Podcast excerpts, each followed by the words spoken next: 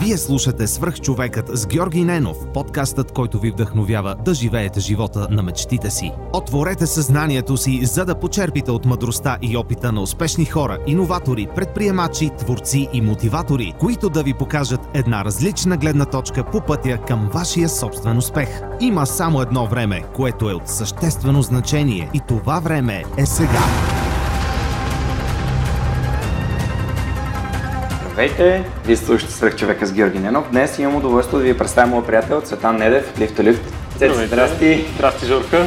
Много ти благодаря, че прие моята покана да участваш. Аз а, съм те поканил тук като човек, към който нали, обикновено има множество въпроси, свързани с травми, с болешки, с тренировки. И човек, към който, от който аз съм научил много, човек с който работя така и се разбира много добре и мисля, че ще бъде много полезно за нашите слушатели. Общо взето темата на нашия разговор ще бъде свързана с а, здравето, с а, бележките, с обездвижванията, с тренировките, с храненето, с стреса, с тези неща, за които ние обичаме да си говорим по принцип. Така че а, сметнах момента за удачен, тъй като съвсем наскоро бях на един твой workshop а, за а, каква беше точно Здравото темата? семейство. Да. А, всъщност темата беше как да тренираме умно, така че да не ни боли кръста. А, но, както са казали мъдрите стари хора, здрав кръст, здраво семейство, така че това беше workshop за здраво семейство. Беше много полезно, защото имаше доста практика, но да се върнем към теб. Как, как стана така, че започна да се интересуваш от а, тренировки и фитнес и в последствие а, какъв беше твоя път до това да си а, нали, персонален треньор и да се занимаваш с това да образоваш, не само да, да показваш, но и да образоваш хората? А, какъв беше моят път? Това е доста такъв обширен въпрос. Но ще гледам да го, да го скъся колкото мога до Ние най-важните обичаме хубави истории, така че може да започнеш от много, много далеч назад във времето. Значи, общо взето, аз наскоро, мисля напоследък, а, доста си мислех точно, точно по този въпрос. Реално, а, от, от къде съм тръгнал и през какво съм минал и до къде съм стигнал. И всъщност в началото на този път бях просто едно 15-16 годишно момче, което просто обича да тренира. А, и се интересуваше от всякакви, смисъл, всякаква информация за трениране, за как да прави нещата по-добре или по-ефективно, или нали, а, да не е просто поредната батка. А, и реално четях за някакви неща, като мъртва тяга, клекове, штангистски упражнения, общото неща, които не се правеха много-много по фитнесите като цяло. Поне, поне където аз бях в този момент. А, и четях за тези неща и опитвах да прилагам каквото мога повече.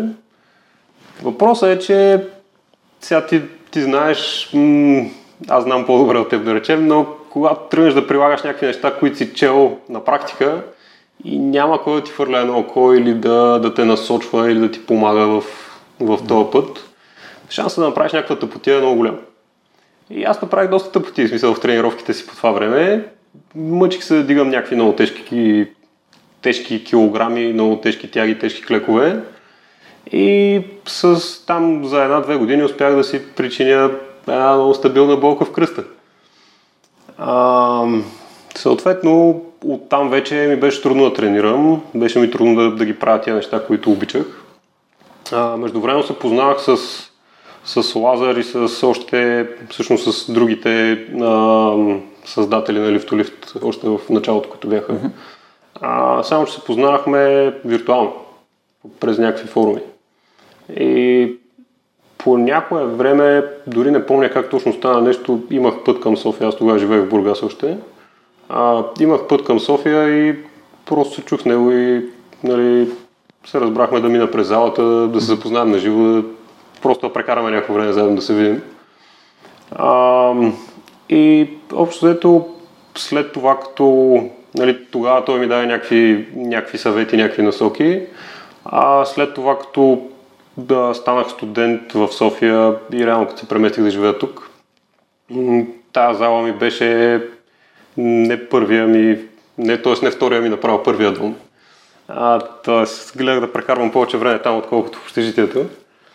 А, и тогава реално научих супер много за това, нали, за какви грешки съм правил, като съм тренирал, за какво мога да правя по-добре а, и реално как да, първо как да се възстановя и второ как за бъдеще да правя нещата малко по-умно.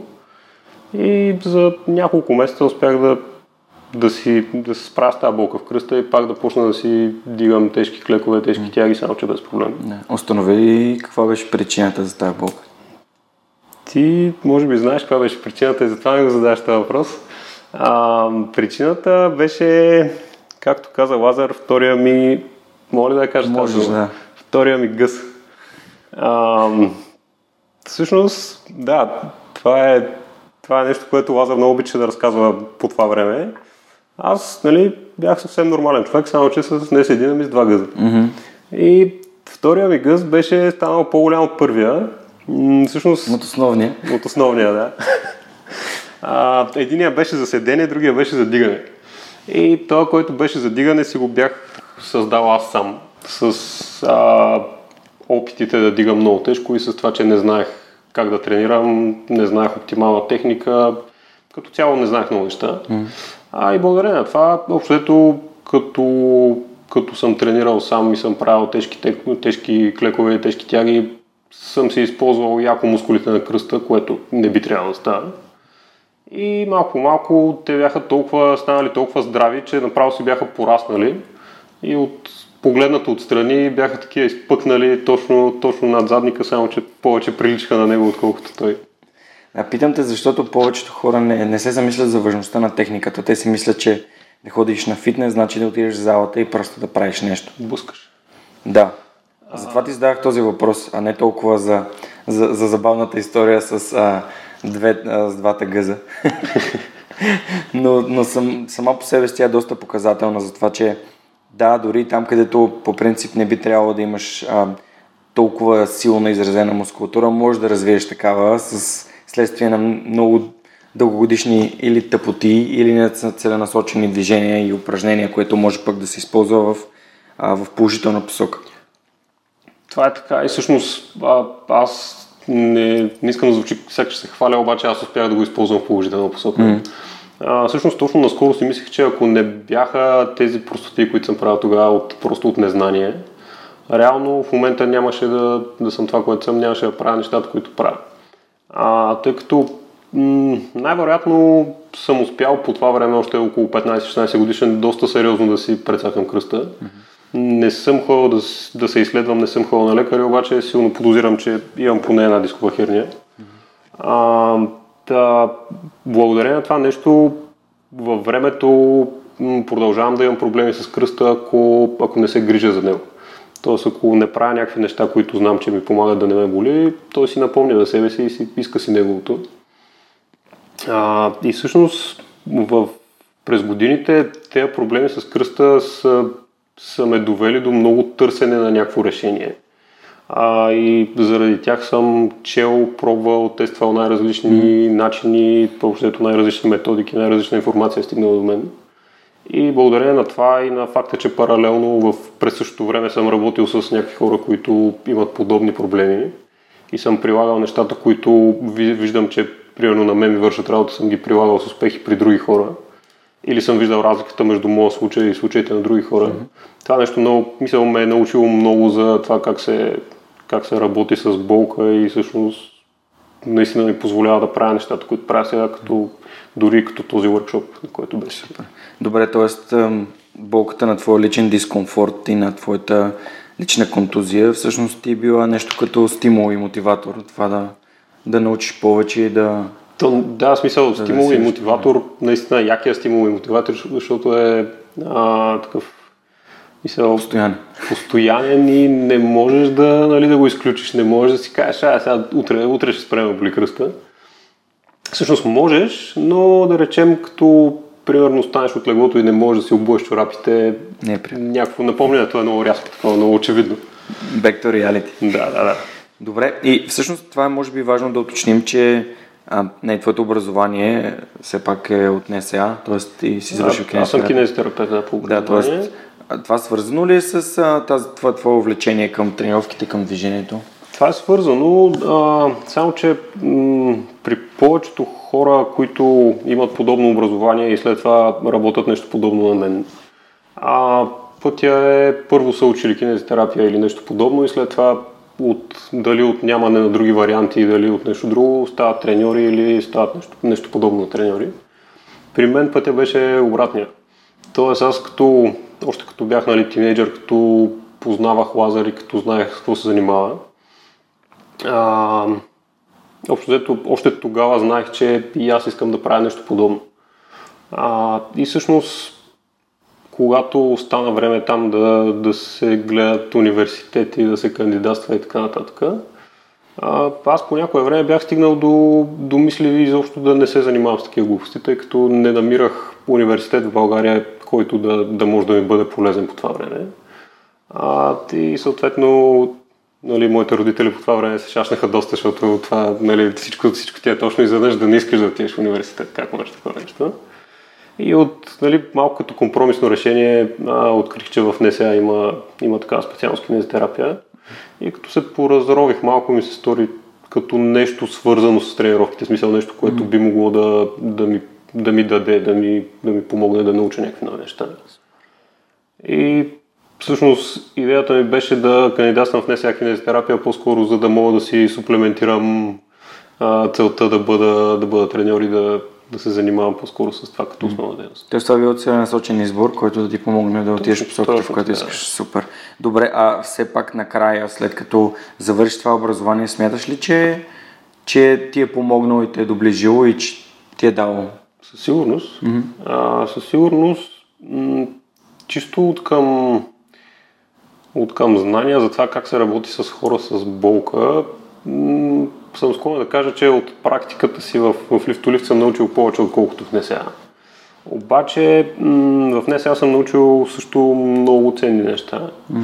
А, като минем през анатомия, биомеханика, някакви такива основни неща, които Абе, пак, в смисъл, и сам може да ги научи човек, обаче когато ги учи в някаква такава среда, се получава доста по-добре според мен.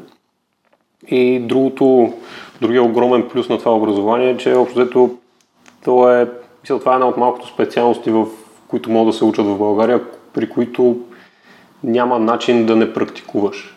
Тоест, повечето, повечето хора, които учат в университет или са учили, знаят, че около 90% е просто теоретични някакви занимания и тук там има някаква практика, която mm. в повечето случаи е измислена.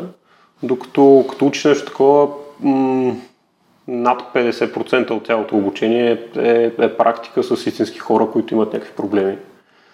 А, което, което те учи на много. В смисъл, като отидеш в една болница и нали, видиш реалността, общо направо ти, ти шибне един шамар. И като трябва да, да се опиташ поне малко да помогнеш на тези хора, и само най-малкото дори на, на емпатия да те научи. Това е много ценен урок за, за който и да е човек, който би искал да бъде треньор. А защо мислиш, че емпатията е важна за треньорите? Емпатията е едно от най-важните неща за треньорите.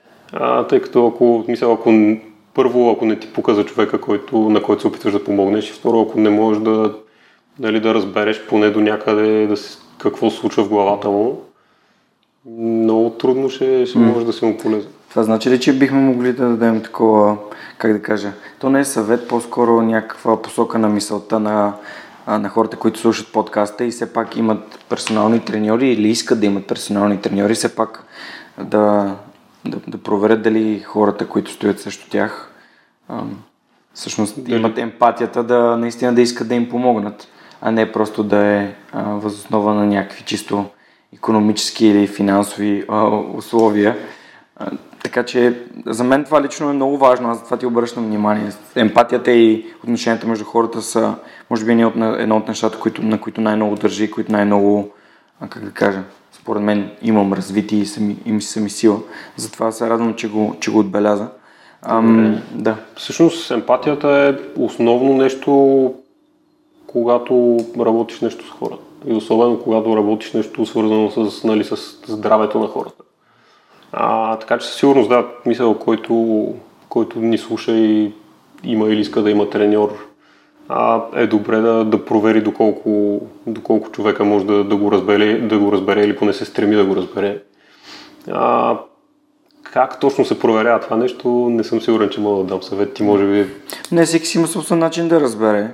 Ам, но когато не знам как се превежда на български, това the benefit of the doubt, т.е. съмнението. Не, mm-hmm. да просто да, да, да имаш съмнение, че някой наистина те е разбрал или просто ти казва нещата, които ти искаш да чуеш. Ако имаш това съмнение в отношението с, с другите хора, не, не говорим да липсва доверие, ми просто да не си крайно убеден, че човека, който стои срещу теб, ти казва а, всичко в ам, нали, толкова искрено открито, както не, по принцип нали, аз, например, го правя. И просто така, така си винаги имаш едно много, че ако се появи втори или трети нали, принцип или нещо, което се е случило, ти можеш да кажеш, това мисля, че отива в някаква посока, да, която да, съм... Или в едната, или в другата. Да, а не просто да вярваш безпрекословно. Нали? Хората бъркат доверието с наивност. А, според мен няма, не, не, не е точно така, но всеки си намира собствения път, плюс това всеки, всеки урок е, е ценен и е важен и а ние хората учим през преживявания, така че... Да, но да, със сигурност емпатията mm-hmm. е едно от най-важните неща, едно от най-важните качества в един добър треньор като цяло. А, дори преди, преди известно време, може би миналата година, правихме, правим се от време на време в лифтолифт такива вътрешни обучения просто за, за нас и за екипа. И м- когато аз подготвях едно от тези обучения, общо ето Лазар ме пита, добре, според теб, нали, кое, кое е нещо нали, много важно, което треньорите, които още те първа започват, трябва да знаят, мисъл, кое е нещо много важно за тях. И аз му казах, че точно това е смисъл вниманието и нали, вниманието идва от, от емпатията. А, и още нещо искам да ти кажа. Да, извиня, те прекъснах просто. Не, аз, аз изключих.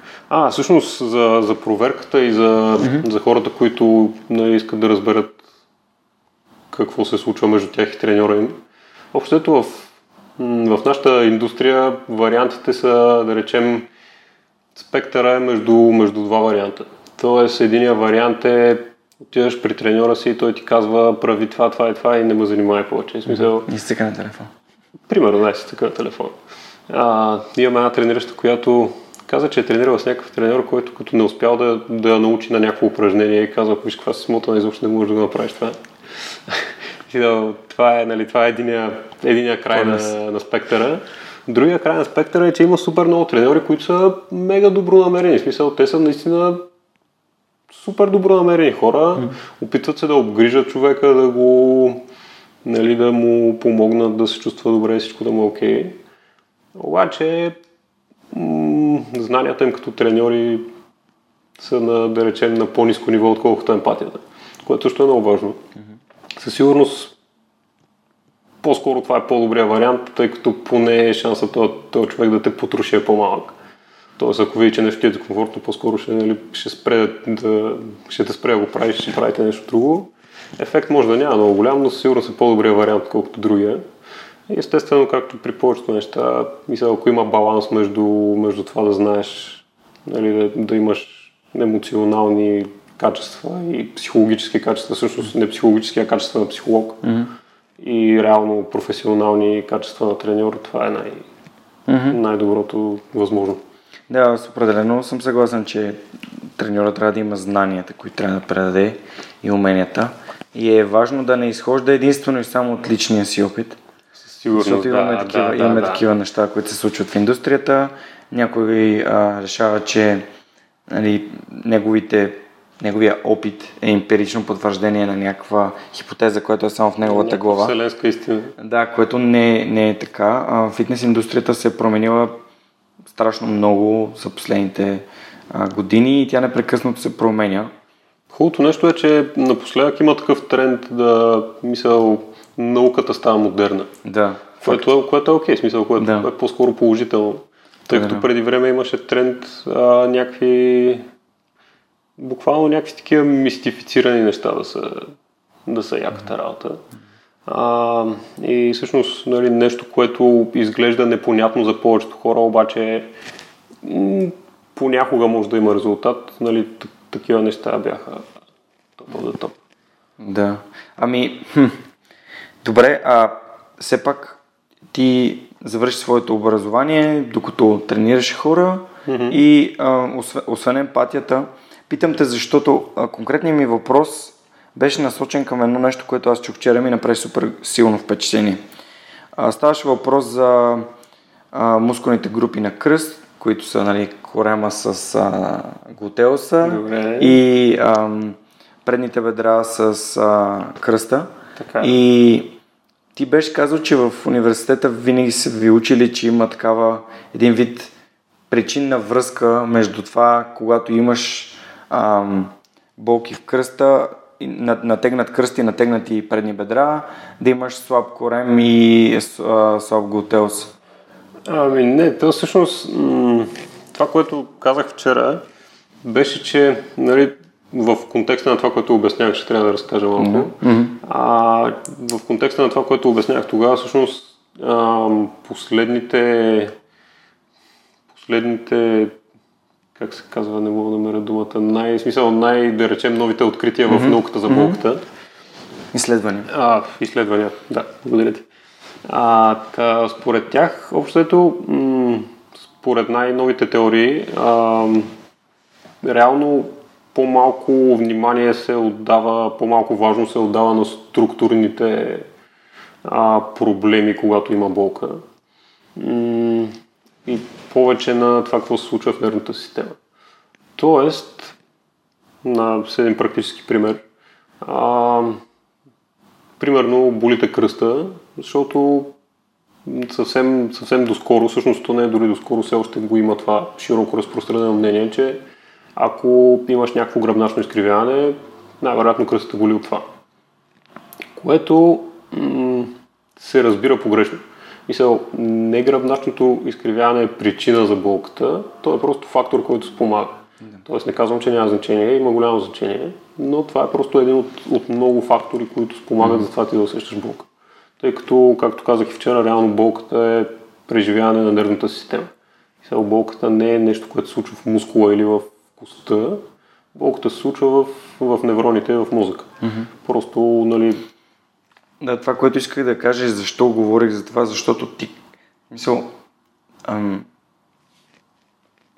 теорията сама по себе си казва, че едно нещо е така, но ти, нали, в опита ти показва, че това е комбинация от фактори, не е само твърдо, това е, това е причината ни. така, Това, това е нещо, което исках да кажа, защото ам, исках да направя такъв, а, такъв смислов, ам, как да кажа, а, смислов момент, в който се казва, че, че, че сухата теория, нали, в контекста е най-важен за нея. със сигурност. Да, т.е. в един случай това може да е приложимо, в друг не и ти използва много добър пример, затова, затова исках да го дам. Добре. Да, просто много, много ти благодаря, че го обясни. А, нали, обобщението беше, че всъщност нали, този проблем и тази болка в кръста, ам, нали, гръбначното изкривяване е фактор в нея, а не, ам, Не е основна не, причина. не е основната причина. Да. Да. И, И може да има други фактори, може да избориш някакво, за да, да... не просто може, а има много други. Да, да. фактори. И м- те са, мисъл, движение, движение в ежедневието като цяло, т.е.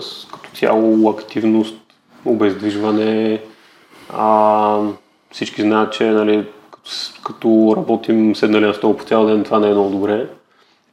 Тоест като сме обездвижени по цял ден, това не е много добре, но дори да работим прави по цял ден Пак също. и да сме пак в една и съща позиция цял ден, това е все толкова зле. Тоест обездвижването, седенето дълго време в една позиция е фактор. А, седенето на стол си е, си е фактор със сигурност. Движението, тренировките, т.е. доколко, а, доколко сме силни, доколко сме издръжливи като цяло в каква форма сме, също е много, много важен фактор. А, други фактори са неща, за които повечето хора дори не се замислят. Примерно как спим, колко качествено, колко дълго, нали, дали ни е достатъчно. Това е много, много важен фактор, тъй като а, нали, качествения сън помага на, на тялото ни да се възстанови и като част от тялото ни помага и на нервната система да се възстанови. А, и това е дори съвет към, към хората, които имат някакви болешки, такива хронични, каквито и да са. Опитайте да, да забележите дали, ако примерно всичко ви е наред, спали сте нормално, всичко е точно, дали ви боли по един начин, а ако не сте си доспали, дали го усещате по друг начин. Тъй като Не, няма да казвам какво, какво се случва при повечето хора, смисъл наблюдавайте, вижте какво става. Да, това с наблюдаването на тялото е може би едно от първите неща, които аз научих, когато започнах да тренирам в лифтолифт преди а, около 5 години и съм много благодарен, че получих този това умение, този навик да, да следя как храната ми влияе, как почивката ми влияе, как стреса ми влияе. И сега, например, когато се чувствам супер стресиран ам, и когато не, нямам желание за абсолютно нищо, знам какво трябва да направя, знам, трябва, трябва да си легна, да си почина, да си... Не, не мога да отида да тренирам и да създавам още стрес точно в този конкретен Въпросът момент. е, че ти имаш вече умението да го отчиташ това нещо. Да, това... Знаеш, че нали, чувстваш се така, знаеш какво ще стане, ако направиш един избор или ако направиш друг избор. Точно така и, и това ми беше супер полезно. Надявам се и хората сами по себе си да, а, да, да се възползват от това, което ти им даде сега и да, и да пробват да тестват, ако имат болка, да, да следят как другите неща и влияят, как храната и влияе. Да, а също стреса, смисъл стреса е почти толкова важен фактор, колкото и, и съня. Mm. Тъй като това е също нещо, което много влияе на нервната система. Няма нужда, предполагам, в момента да обяснявам как точно и защо е важен. Мисля, че всички могат да го разберат.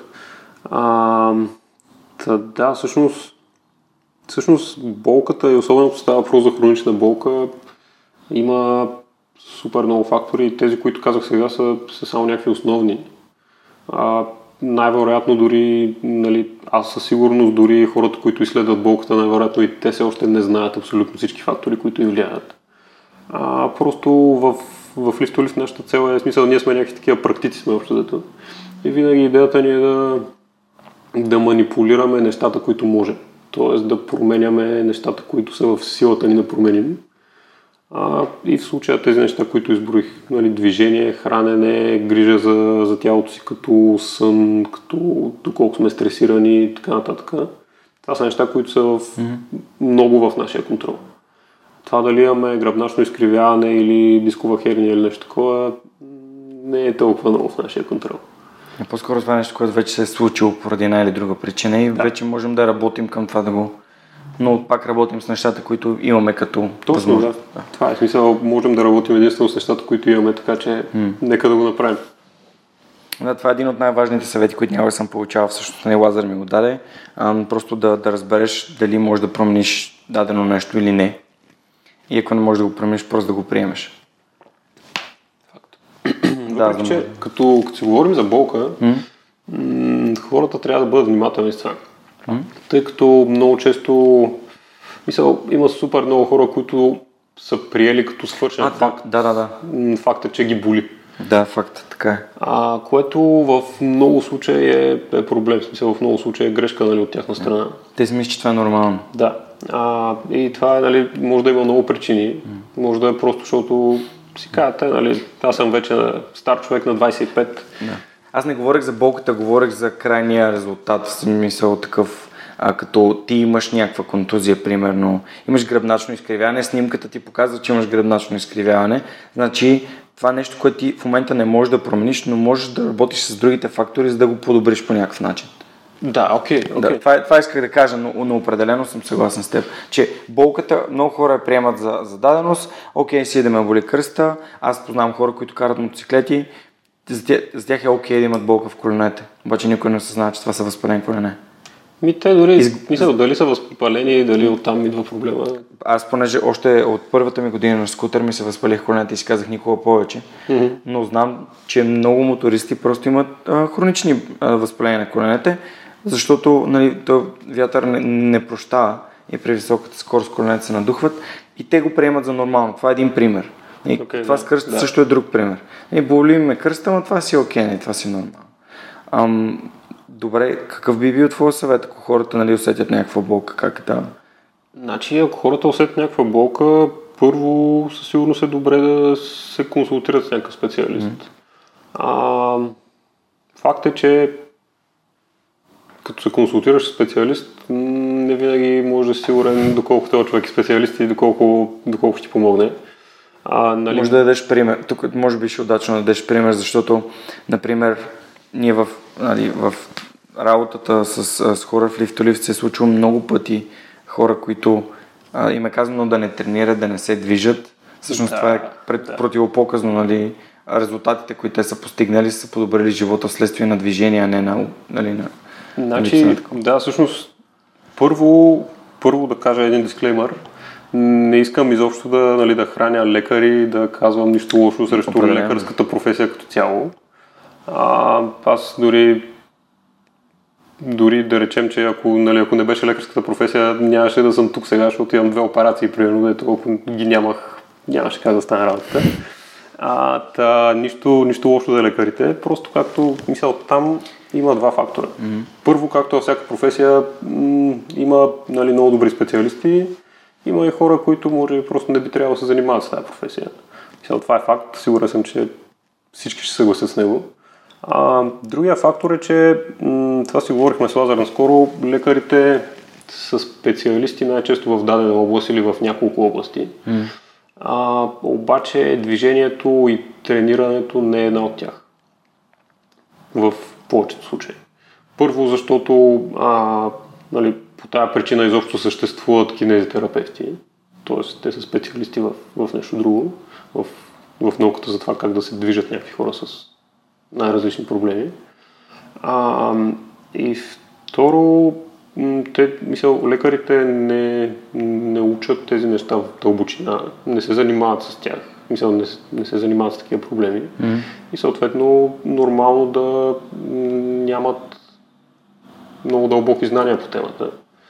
А, та да, всъщност поради една от тия две причини, може би има и други, но много често поради една от тия две причини, като примерно заболита кръста, отидеш на доктор, докторът ти каже не дигай нищо по-тежко от един хляб.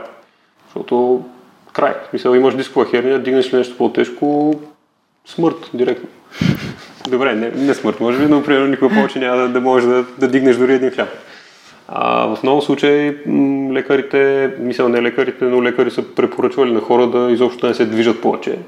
И буквално нали, да Просто да не мърдат. Да само, да, ход, само да ходят. Само да ходят, да ходят колкото могат по-малко. Да, и да, мисля, да се приемат факта, че ги боли, че имат някакви проблеми и това е. А, и в много от тези случаи, общо взето, това не просто е не просто е м- насока, която не помага, ами тази насока направо си вреди тъй като много често хора, нали, в момента си говорим основно за болки с кръста, но това въжи за всякакви други случаи. А, много често човек, като има някакъв такъв проблем и като е отишъл при специалист, нали, отидеш на доктор, мислиш, че човека знае за какво говори. Mm-hmm. А, и като е отишъл при специалист, който му е дал някакъв такъв съвет, много често след това тия хора имат мисъл, осъзнат или неосъзнат страх от, от движение и още повече, смисъл, още по-голям страх от натоварване. Мисъл, те може с години да са го чували, може само няколко пъти да са го чули, обаче мисъл специалисти ме казал, ако се натоварваш физически, ако дигаш тежки неща, ще ти се случи нещо лошо. А всъщност пътя към това да станеш по-добре е точно да първо започнеш да се движиш, после полека-полека да започнеш да се натоварваш физически, така че тялото ти да може да понесе натоварването от ежедневието и да, да те боли по-малко. Да кажем да укрепне. Да, да, моят личен опит беше, когато започнах да тренирам, имах, имах проблеми в коленете под капачката и всъщност укрепването на моите, нали, на, на, на предния бедрен мускул, на, на парасците, разтяганията ми помогнаха супер много, тъй като укрепената мускулатура около коляното отнема голяма част от натоварване на самата става. И, и, и хората не го, не го осъзнават това. Те си мислят, че ако ги болят коленете, не трябва да клякат. Да, има възможност, има такива случаи и възможности, в които е противопоказно, но а, грижата за мускулите и тяхната активност а, би отнело голяма част от напрежението, ако той е в ставата в действителност. Не? Нали? Просто би, би, би се Какво имаш преди, като е в ставата? Ами не, смисъл такъв, че ако имаш слаба мускулатура и имаш болка в, в коляното, например, ам, е много вероятно да се чувстваш много по-добре, ако мускулатурата ти се развие, т.е. се укрепи. Да, да, това, това искам да кажа. Да. Това е нещо, мисъл, нещо най-най-най-най-основно. Това съм научил от, от собствената си контузия в двете колена и а, не, нали, далече съм от мисълта, че аз съм някакъв разбирач и спец. Просто знам, че ако някой го боли кръста, а това, което ще му кажа, както и ти вчера ни каза, беше а, укрепи си а, мускулатурата в коремния пояс, а, което буквално значи хубаво е първо да свалиш, ако, ако, ако, Ако си е изял, истински пояс, ако да. си изял един глобус тук да и, и си гладиш тениската върху него, а, е хубаво да, да свалиш някакви мазнини, но е хубаво да, да имаш мускулатура, която да ти, да ти укрепи, да ти укрепи коремния пояс, което включва и нали, бедрата.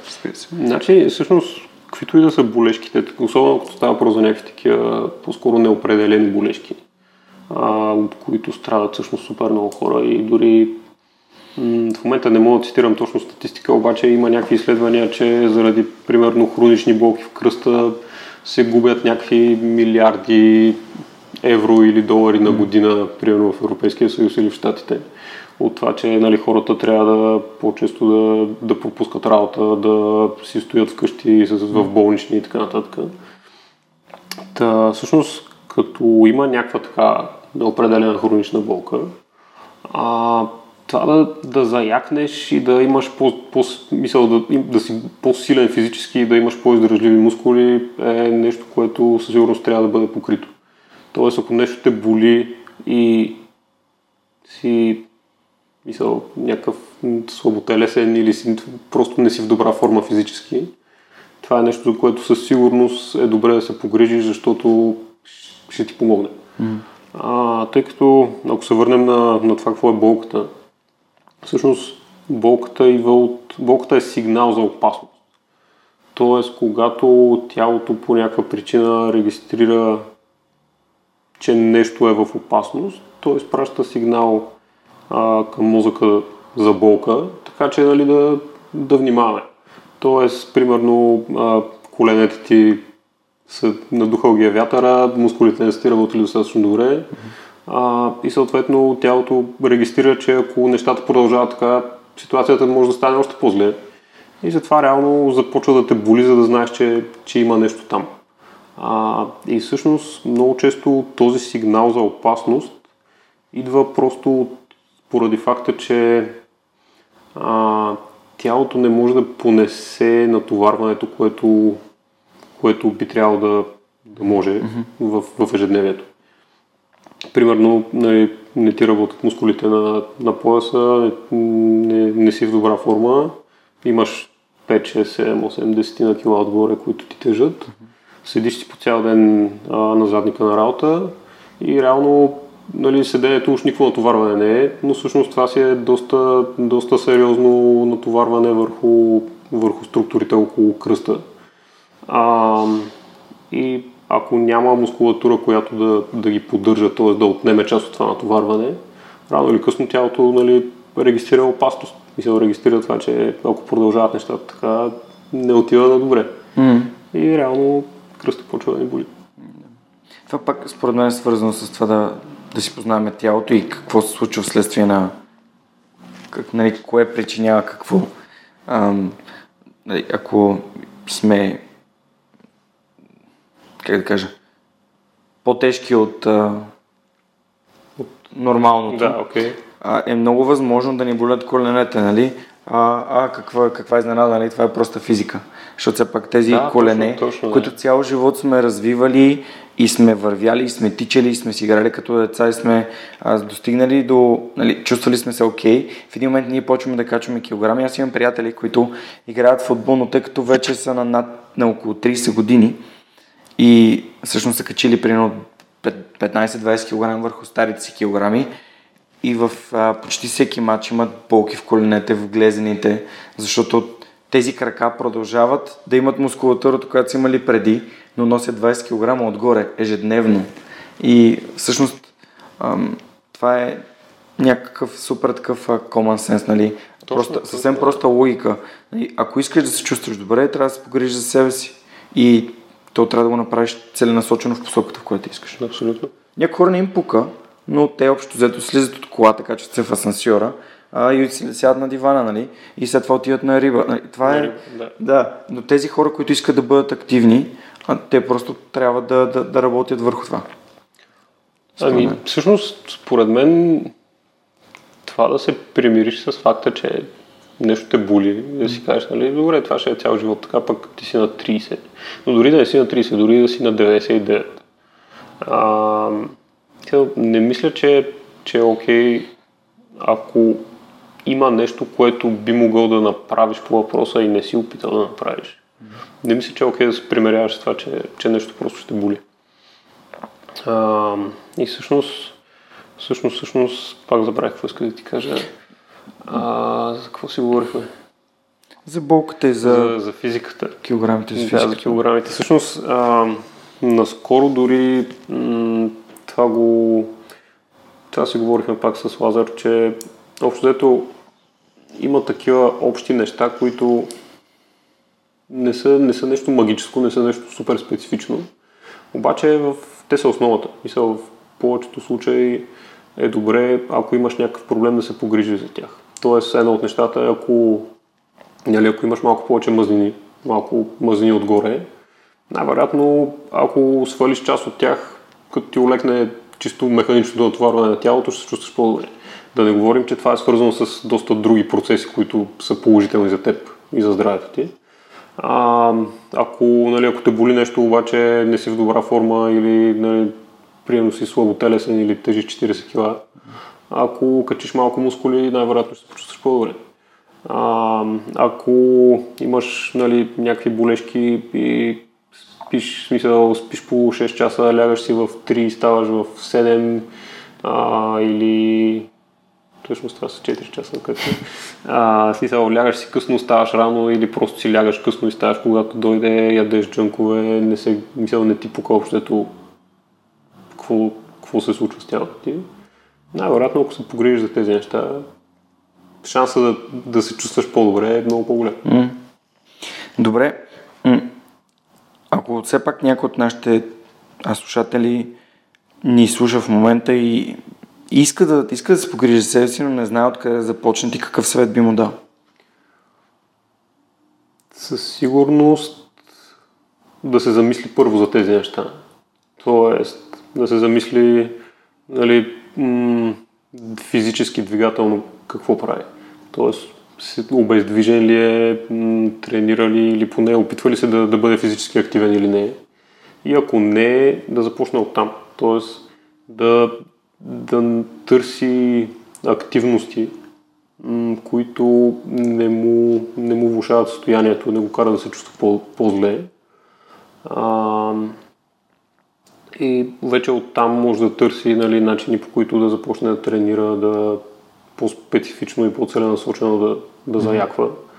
А, но като начало, нали, за човек, който не съм видял и не знам какъв му е случая, м, 100% е добре да просто да вкара малко повече движение, което обаче е много важно, което не му причинява какъвто и да е било дискомфорт.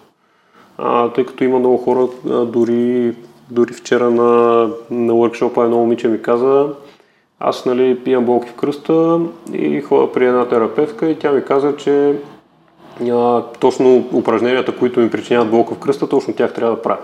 Защото тия мускули са ми слаби, примерно. Което не е най-добрият съвет на света, така да кажем. Та, та да, първо със сигурност търсиш начини да, да бъдеш по-активен, така че извън обаче, извън болката, т.е. В, в рамките, в които се чувстваш окей. А, второ, подобри съня, намали стреса, управи храненето, позаякни малко, като започнеш да се чувстваш по-добре, мисля, потърси примерно треньор или, или терапевт, който, за който имаш някакви положителни нали, отзиви от, от някакви хора, на които вярваш. А, и това е, всъщност, най- най-общо това. е. Защото съм слу- случвало ми се с доста, с доста хора да говоря и те казват, ми аз ще отслабна, ще почна да тичам. И както преди малко си говорихме за биомеханика, ми е Да. много странно как тези хора, които искат да отслабнат, се насочват към едно от най-разрушителните движения, които могат да направят на себе си. Еми, те просто не го осъзнават, Жорка. Смисъл, Да. те не... Не, не, не, хората не се замислят. да, не, не, че казвам, че е лошо да тичаш, казвам, че е лошо да тичаш, ако си прекалено тежък за мускулатурата, която носи тялото ти и, и го правиш. А, не, това не, неминуемо а, би, довело някаква болка след себе си. Еми да, то всъщност има там една клиширана максима в, в нашата индустрия, че всъщност нали, не, не тичаш за да влезеш във форма, ами трябва да, да си във форма, за да можеш да тичаш.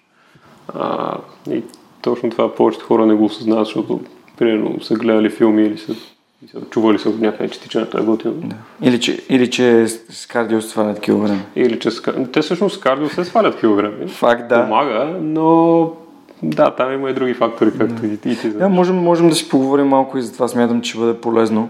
А, за, нали, за кардиото и изобщо за диетите за такъв тип сваляне на килограми, които всъщност водят и а, до сваляне нали, на мускул. Това е голям шит. Да. Да, затова можем да си кажем няколко, няколко приказки, защото първото нещо, което а, обикновено, ако някой ме пита как да сваля, аз му казвам, а, че трябва да прави клекове, трябва да, нали, да започне с някакви такива фундаментални движения, които са за цялостно за мускулатурата. И за мен нали, клека е едно от упражненията, които най-много биха помогнали, ако някой изпълнява нали, технически правилно. Това е така, обаче клека е едно от нещата, които най-трудно хората изпълняват технически правилно, ако никой не ги е научил. А, да. иначе, иначе да, прав всъщност за повечето хора, които, които имат нужда да, да свалят мазнини. А, нали, тук ще направим разделението между килограми и мазнини. Има хора, които имат много килограми в излишък и при тях Мисъл, така или иначе, винаги основно целта е да сваляме мазнини. А, но, мисъл, има хора, при които просто има нужда да се свалят и килограми като цяло.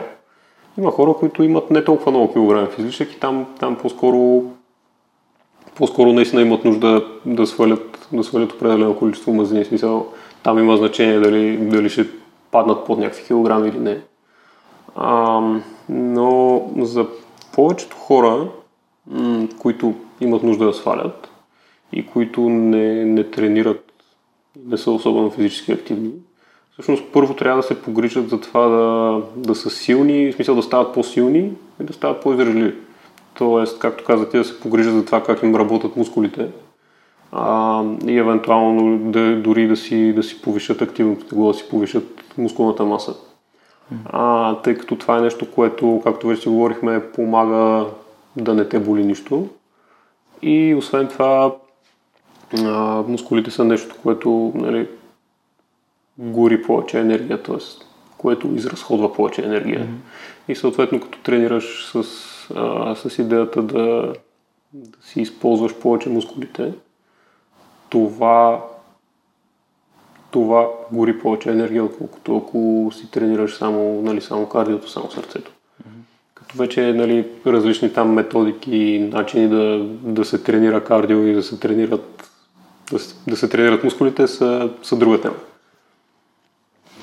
Добре, а понеже сме на темата с а, килограмите и с, а, а, с мазнините, кое според тебе е по-точният измерител на това дали един човек е във форма кантара или огледалото? О, най-якия въпрос. А, естествено, че огледалото. Но всъщност добре е за хората, които имат нужда да правят някакви такива промени.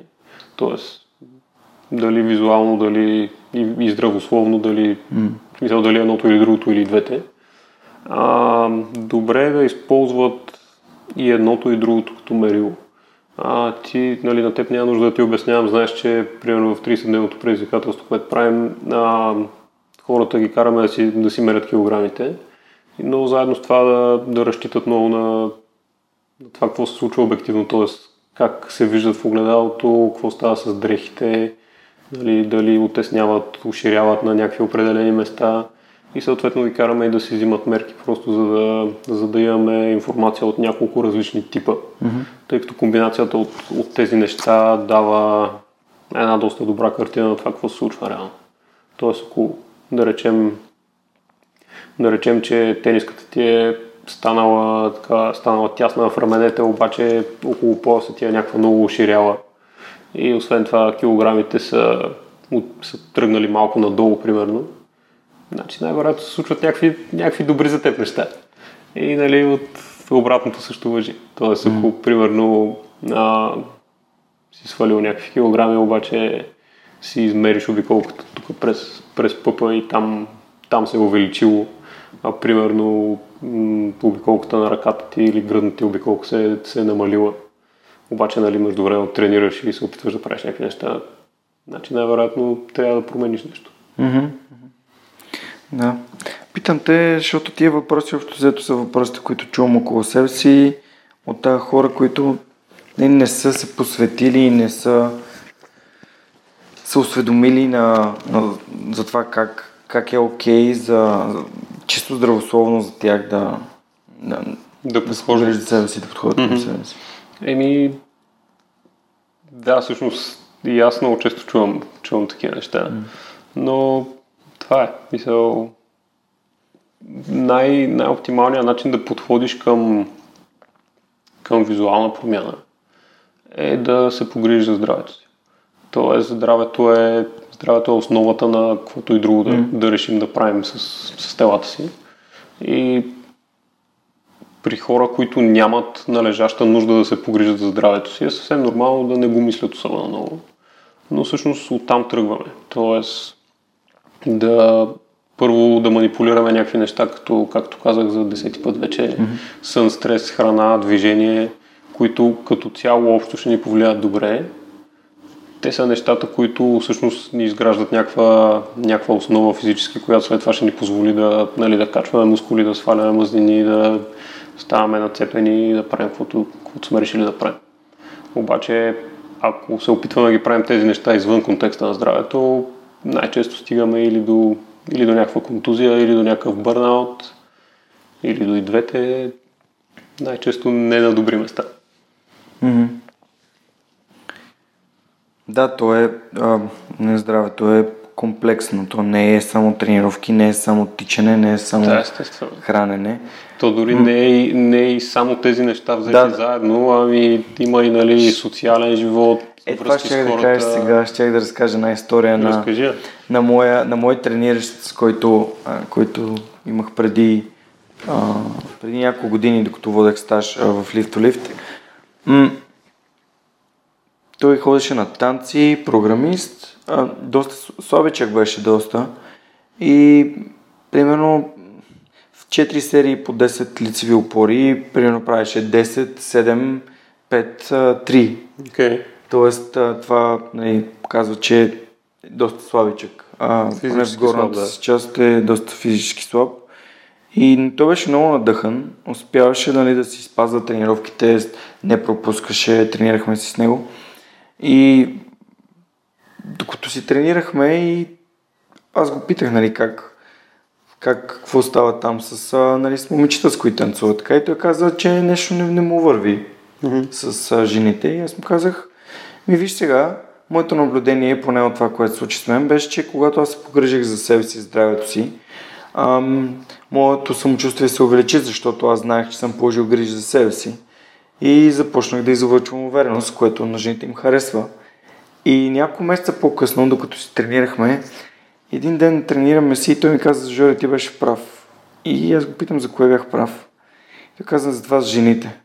Викам, добре, как го разбра?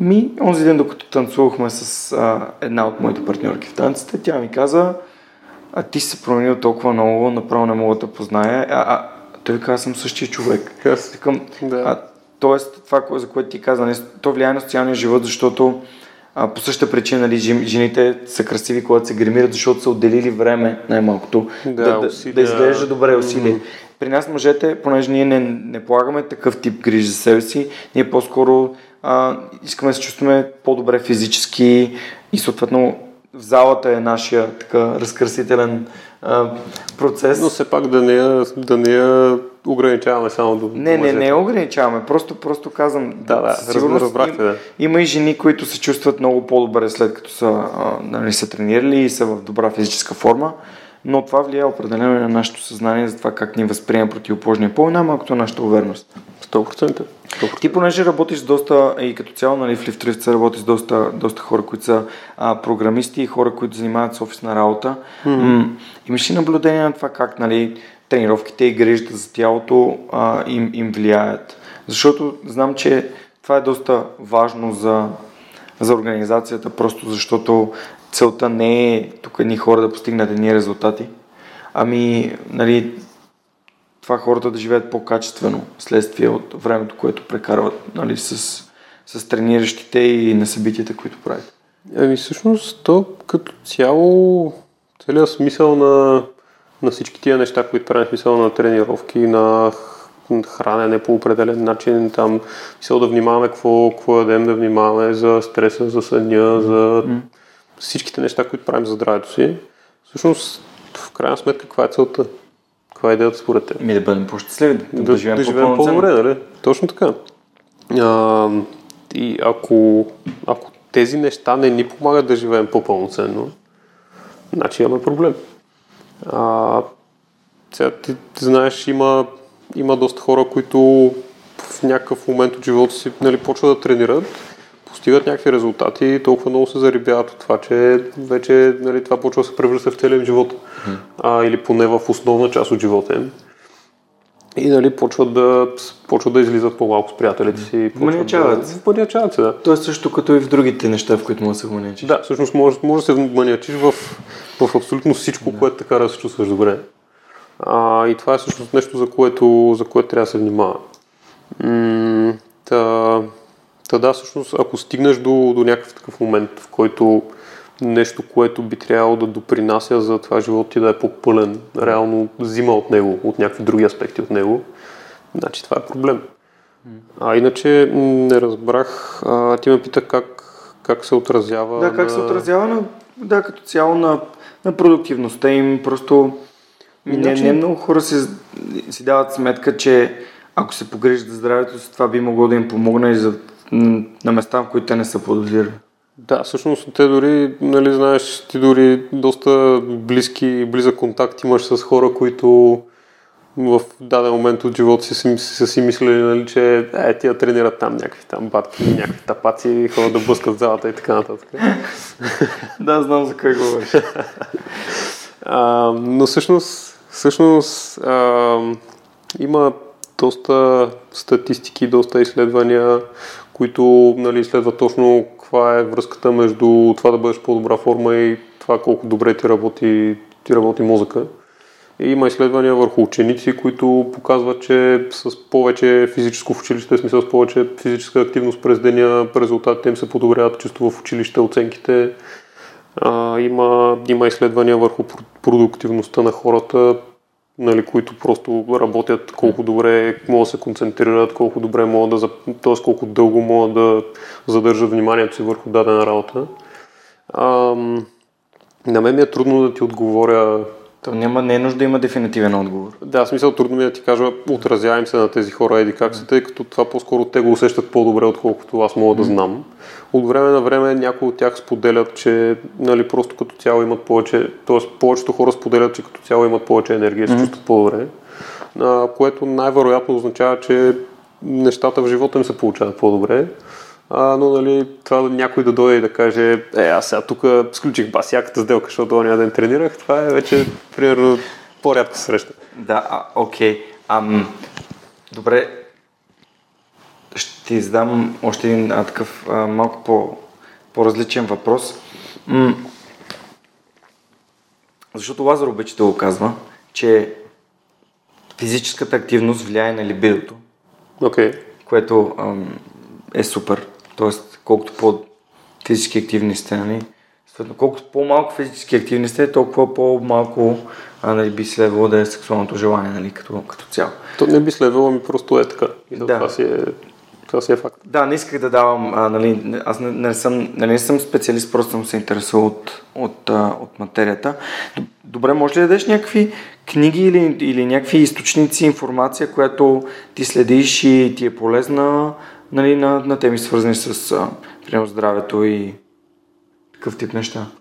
Добре, предишния въпрос. А, ми, Беше ли свързан или просто... Ми, не, всъщност това исках да кажа за либидото, ама... Между другото, за либидото а, има, го, има го и другия момент, че мисъл там пак е въпрос на баланс. Mm. Тъй като ако нали, не се грижиш за, за здравето си като цяло, не правиш нещата, за които си говорим с теб последния mm. един час, mm-hmm. а, ако не ги правиш тия неща, най-вероятно либидото ти няма да е толкова колкото би трябвало да бъде или колкото би могло да бъде. Mm-hmm. А, има го и другия момент, че м, хората, които тренират мега яко и особено тези, които тренират с, а, с цел визия в, в главата си, т.е. които искат да се изцепят на, на животни, да го кажем на по-прост език. Mm-hmm. А, много често такива хора също имат проблеми с либидото, особено ако се готвят за някакви състезания или нещо подобно. И сега там а, големия калориен дефицит и много голямото натоварване физическо, общо ето е ба, на, на тестостерона. Mm-hmm. И много, в смисъл има много такива хора, които имат също, също сериозни проблеми, но това е по-скоро нали, по-малката част от, от хората като цяло. В повечето случаи сме го чували това нещо като а, това е заради химията, това е да, заради да, спенцовките, да, да. това е заради хормоните, заради... но е ти даде много добро обяснение защо се случва всъщност нали, супер голям калориен дефицит и а, невероятни физически натоварвания, за да може да си mm-hmm. нацепен mm-hmm. на животно, както се казва в а, средите. Да, добре. А някакви материали искаш ли да споделиш? Някакви материали... Или по-скоро следиш блогове и така? Ами, общо ето да, в смисъл основно, основно следя някакви неща онлайн. Mm-hmm. Кои, кажи, а... спомени няколко блога. Няколко блога на български, на английски. И, и, и двете хората бих. Значи единия, един от най- най-добрите м- блогове на, на цялата тази тематика и то, м- точно за това, за което си говорим с тебе сега. Тоест не само, mm. не само тренировки, ами как това се връзва в, в живота като цяло. А, е блога на Nate Green. Nate Green, okay. Да, nategreen.org мисля, че е mm-hmm. блога. А, той е, мисля, той е един 30 и няколко годишен младеж в Штатите. Mm-hmm. А, и всъщност е работил с някои от най-големите нали, имена и авторитети в, в тази индустрия, която реално в, там, е, там е доста по-развита. Смисъл в Штатите е най- най-развита в света или поне на топ ниво. Mm-hmm. А, та, този човек общо мисъл м- да речем, че не проповядва, но да речем, че говори за, за нещата, за които ние си говорихме сега с теб. А, блога му е по-скоро не много специфичен, т.е. не, не дълбая надълбоко в трениране или в какво да правим, ако имаме някаква контузия или нещо такова. По-скоро говори като цяло за нещата от живота. Просто пише много добре и, и обсъжда теми, които са такива релевантни за повечето нормални хора. А, някакви, други, някакви други материали, в смисъл T-Nation със сигурност са източник, който, от който аз съм учил доста.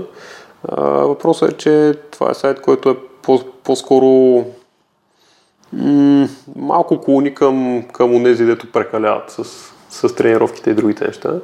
Но, мисъл, там просто пишат много, много различни автори. Някои от тях са, всъщност повечето от тях са топ специалисти. Някои от тях, да речем, са не толкова топ. Еми не, по-скоро да речем съветите им са за, за хора, които тренират наистина сериозно, имат сериозни нали, цели в, в тази насока. Mm-hmm. Но м- много от, от материалите там са просто за, за трениращи хора, които са, са нормални, работещи хора с други ангажименти и с, с живот. А, какви други източници? Аз знам, че Поликин много се... Поликин, да, смисъл... Поликин и до портала също. А, ми, те имат, имат някакви, и двамата имат някакви положителни неща. Всъщност, mm. а, системата, която ние използваме в лифтолифт, чисто като, като тренировки, тръгна от, а, от системата на Поликин преди време. Само, че не, мисля, адаптирали сме по някакви начини, които сме сметнали, че, mm. че са по-добри. А, той като цяло, като цяло е доста добър ресурс също, но и там, в смисъл и той има някакви, някакви изцепки, дето трябва да, нали, да се филтрират. Но то всички, в смисъл всички имаме някакви такива неща, така че... Добре, мерси Цецо. Как, разкажи малко повече за, за този workshop и за а, нещата, с които се занимаваш. Добре, а, всъщност този workshop миналата година стартирахме, стартирахме тези неща. А, и идеята ни поне за тази година е до, до края на годината или поне до, до есента, за, като за начало веднъж месечно да, да правим workshop на подобна тематика. А, тоест да, да почнем полека-полека да, да обучаваме повече хора, да достигаме до повече хора, а, да ги обучаваме как по-качествено да се грижат за, за себе си. И всъщност как да влияят на нещата, върху които могат да повлияят, така че да, да се чувстват по-добре. А, и тъй като аз смисъл просто в такава, такава насока ми е бил повечето опити като цяло през годините съм работил с много хора с болешки. Workshopите, които правя са с, на такава тематика и с такава насоченост. И освен това, наскоро започнахме и проекта 30 дни до безболка, който е много подобен на 30-дневното ни предизвикателство в Лифтолифт, само че то е 30-дневно предизвикателство за хора, които имат болешки да се, да се научат как по-добре да се грижат за телата си.